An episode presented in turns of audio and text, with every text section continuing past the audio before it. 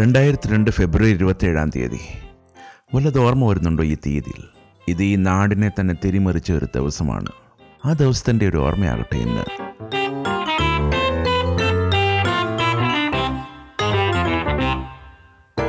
ഇതുവരെ ഈ ദിവസത്തെപ്പറ്റി പിടികിട്ടാത്തവർക്കൊരു ക്ലൂ തരാമെന്ന് പറഞ്ഞാൽ അതൊരു അപമാനമായിരിക്കും. ആയതുകൊണ്ട് മുഖവരയില്ലാതെ തന്നെ പറയാം. ഈ ദിവസമാണ് ഒരു ട്രെയിൻ ഗോദ്രയിൽ കത്തിച്ചത്. ഈ നാടിന്റെ ഇതിഹാസം തിരുത്തി എഴുതിയ ദിവസം.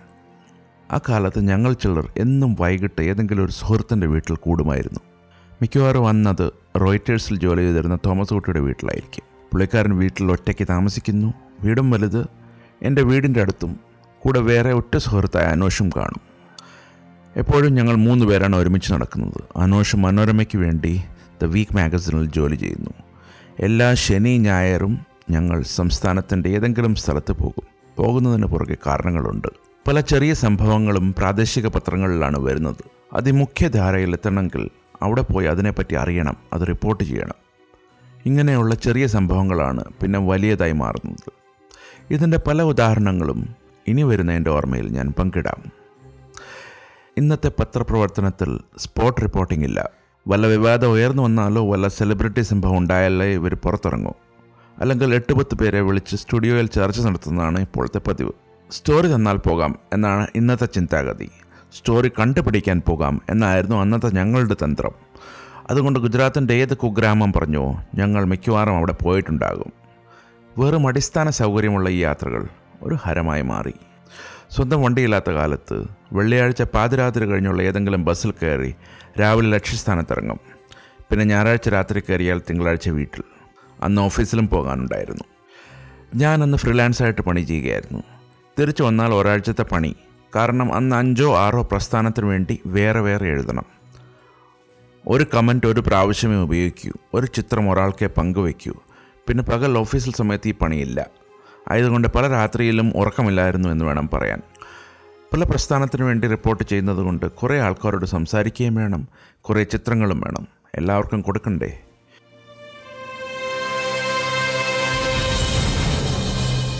ഓരോ പ്രവർത്തനത്തിനും വ്യത്യസ്ത പണമുണ്ട്. എല്ലാവർക്കും ഇൻവോയ്സിങ്ങും ചെയ്യണം. ആ പണം പിന്നെ ബാങ്കിൽ വരുന്നോ നോക്കണം. ഇന്നത്തെ കൂട്ടൊന്ന് മൊബൈൽ ബാങ്കിങ്ങോ എസ് എം എസ് അറിയിപ്പുകളോ ഇല്ല. പൈസ വന്നില്ലെങ്കിൽ റിമൈൻഡർ കൊടുക്കണം.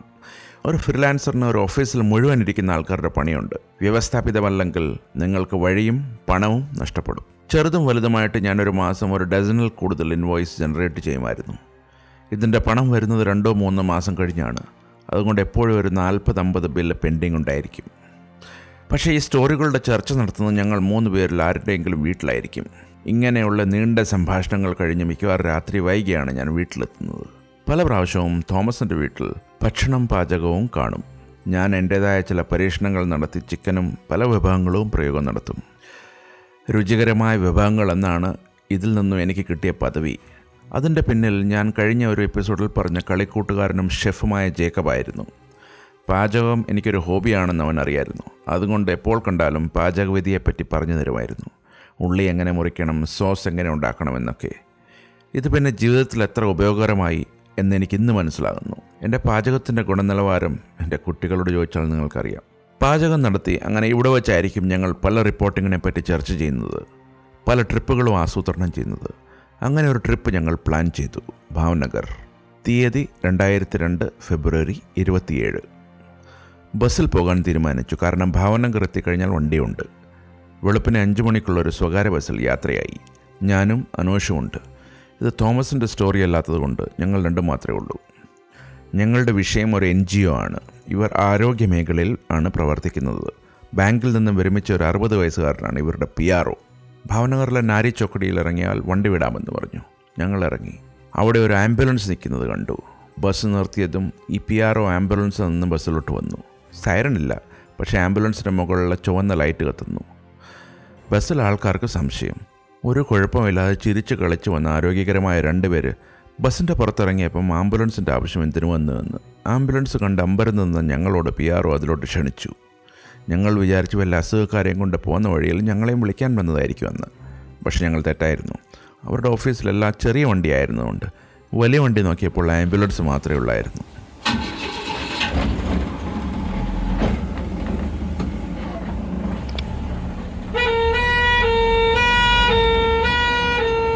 ഇതിൽ കയറി സൈറൺ അടിച്ച് ഞങ്ങൾ നേരെ ഇവരുടെ അതിഥി ഗൃഹത്തിലെത്തി സമയം ഒരു ഒമ്പത് മണിയായി കാണും.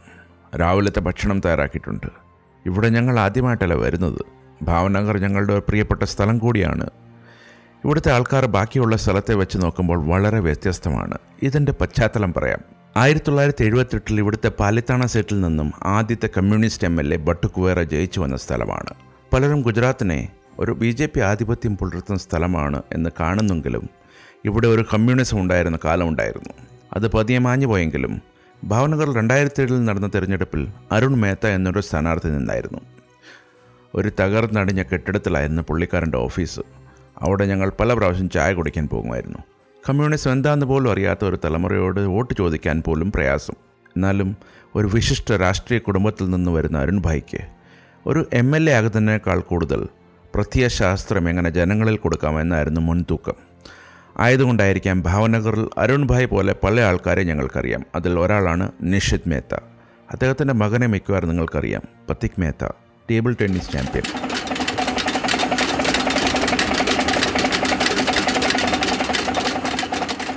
Nishit ഭായ്ക്ക് ഒരു വലിയ ഫാക്ടറി ഉണ്ടായിരുന്നു. ഇവിടെ ജോലി ചെയ്യുന്നതോ മിക്കവാറും എല്ലാം ബദരർ. ഇംഗ്ലീഷിൽ പറഞ്ഞാൽ ഡെഫ് ആൻഡ് ഡംബ്. ഈ ഫാക്ടറിയിൽ വലിയ ശബ്ദമാണ്. ഇവരാകുമ്പോൾ ഒരു കുഴപ്പമില്ല താനും.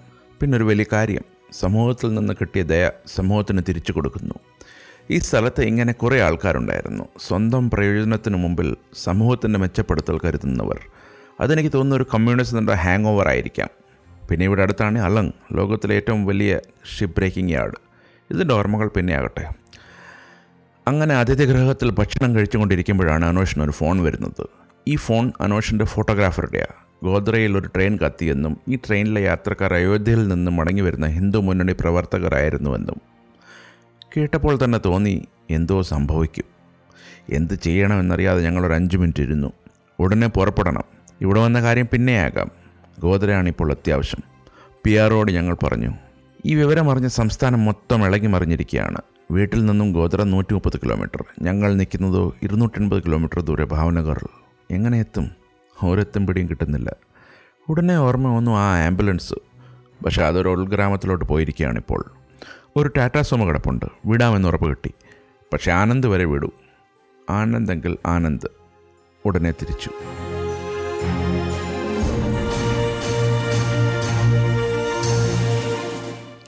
വഴി വിജനമായിരുന്നതുകൊണ്ട് എളുപ്പം ആനന്ദിലെത്തി. പക്ഷേ ഇവിടെ നിന്നും ഗോത്രയിലോട്ട് വണ്ടിയൊന്നുമില്ല. സാധാരണ രീതിയിൽ എല്ലാ പതിനഞ്ച് മിനിറ്റിലും കാണേണ്ടതാണ്.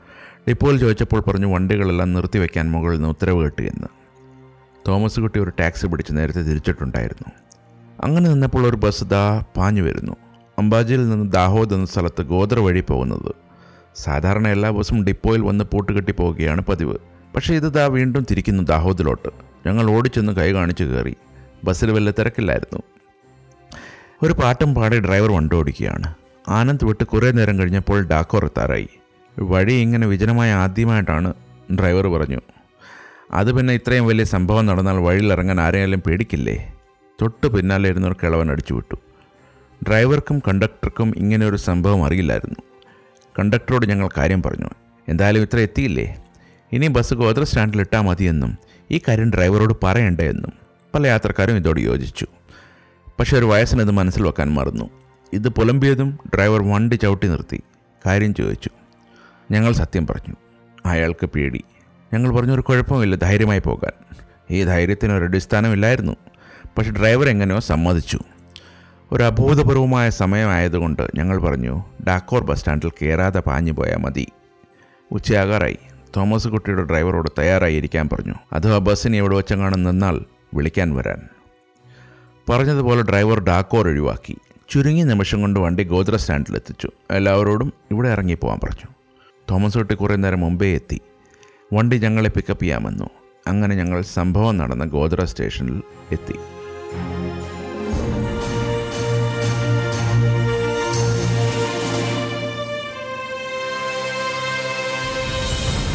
കത്തിയ ബോഗി വേർതിരിച്ച് ബാക്കി ട്രെയിൻ മാറ്റിയിട്ടിരിക്കുന്നു. സിഗ്നൽ ഫലി എന്ന് വിളിക്കുന്ന സ്റ്റേഷനിൽ നിന്ന് നടന്നു പോകുന്ന ദൂരത്താണ് ഈ സംഭവം നടന്നത്. കത്തിപ്പോയ ബോഗി യാർഡിൽ കൊണ്ടുവന്ന് മരിച്ചുപോയ ആൾക്കാരുടെ മൃതദേഹം വച്ച് തിരിച്ചറിയൽ നടക്കുകയാണ്. അന്നേരമാണ് പോലീസിന്റെ ക്യാമറാമാന്റെ ഫിലിം റോൾ തീർന്നു പോയത്. ഇതിനു മുമ്പേ ഫോട്ടോഗ്രാഫർമാരെല്ലാം ഫോട്ടോ എടുത്തു പോയി. ക്യാമറ കൊണ്ട് ഞാൻ മാത്രമേ ഉള്ളൂ അവിടെ. എന്നോട് റോൾ തരാമോ എന്ന് ചോദിച്ചു. എന്റെ കയ്യിൽ ഒരെണ്ണം എക്സ്ട്രാ ഉണ്ടായിരുന്നതുകൊണ്ട് ഞാൻ കൊടുത്തു. ഇപ്പോൾ ആർക്കാണ് കൊടുത്തതെന്ന് ഓർമ്മ പോലുമില്ല ഒരു സ്റ്റുഡിയോ ഫോട്ടോഗ്രാഫറാണ് എന്നാണ് എനിക്ക് തോന്നുന്നത്. വെള്ളത്തുണി പൊതുപ്പിച്ച് അമ്പതിൽ കൂടുതൽ മൃതദേഹം മുമ്പിൽ കത്തിക്കരിഞ്ഞു കിടക്കുന്നു. ഇതും ഇത് കഴിഞ്ഞ് എന്ത് സംഭവിച്ചു എന്നെല്ലാവർക്കും അറിയാവുന്നതാണല്ലോ. അതിൽ ഞാൻ കടക്കുന്നില്ല. അന്ന് റെയിൽവേ പോലീസിൽ ഗോദ്രയിൽ ഒരു മലയാളി ഉണ്ടായിരുന്നു. ഇദ്ദേഹത്തെ ഞാൻ പോയി പരിചയപ്പെട്ടു. സ്റ്റേഷനിൽ ആരോടോ മലയാളത്തിൽ പറഞ്ഞപ്പോൾ എനിക്ക് മനസ്സിലായി മലയാളിയാണെന്ന്. പരിചയപ്പെടുത്തി കൂട്ടുകൂടി അദ്ദേഹം വീട്ടിൽ ക്ഷണിച്ചു. ഇദ്ദേഹം സംഭവം നേരിൽ കണ്ടതാണ്. ഞങ്ങളുടെ കാര്യങ്ങളെല്ലാം പറഞ്ഞു കഴിഞ്ഞ് ഒന്നുകിൽ വൈകിട്ട് കാണാം അല്ലെങ്കിൽ നാളെ എന്ന് പറഞ്ഞ് പിരിഞ്ഞു. നേരം സന്ധ്യയായി. എല്ലായിടത്തും ഒരു ഭയഭീതി. ഗോദ്രയിൽ കർഫ്യൂ പ്രഖ്യാപിച്ചു. എല്ലാ കടകളും അടപ്പ്.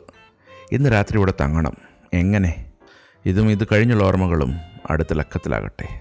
നന്ദി നമസ്കാരം.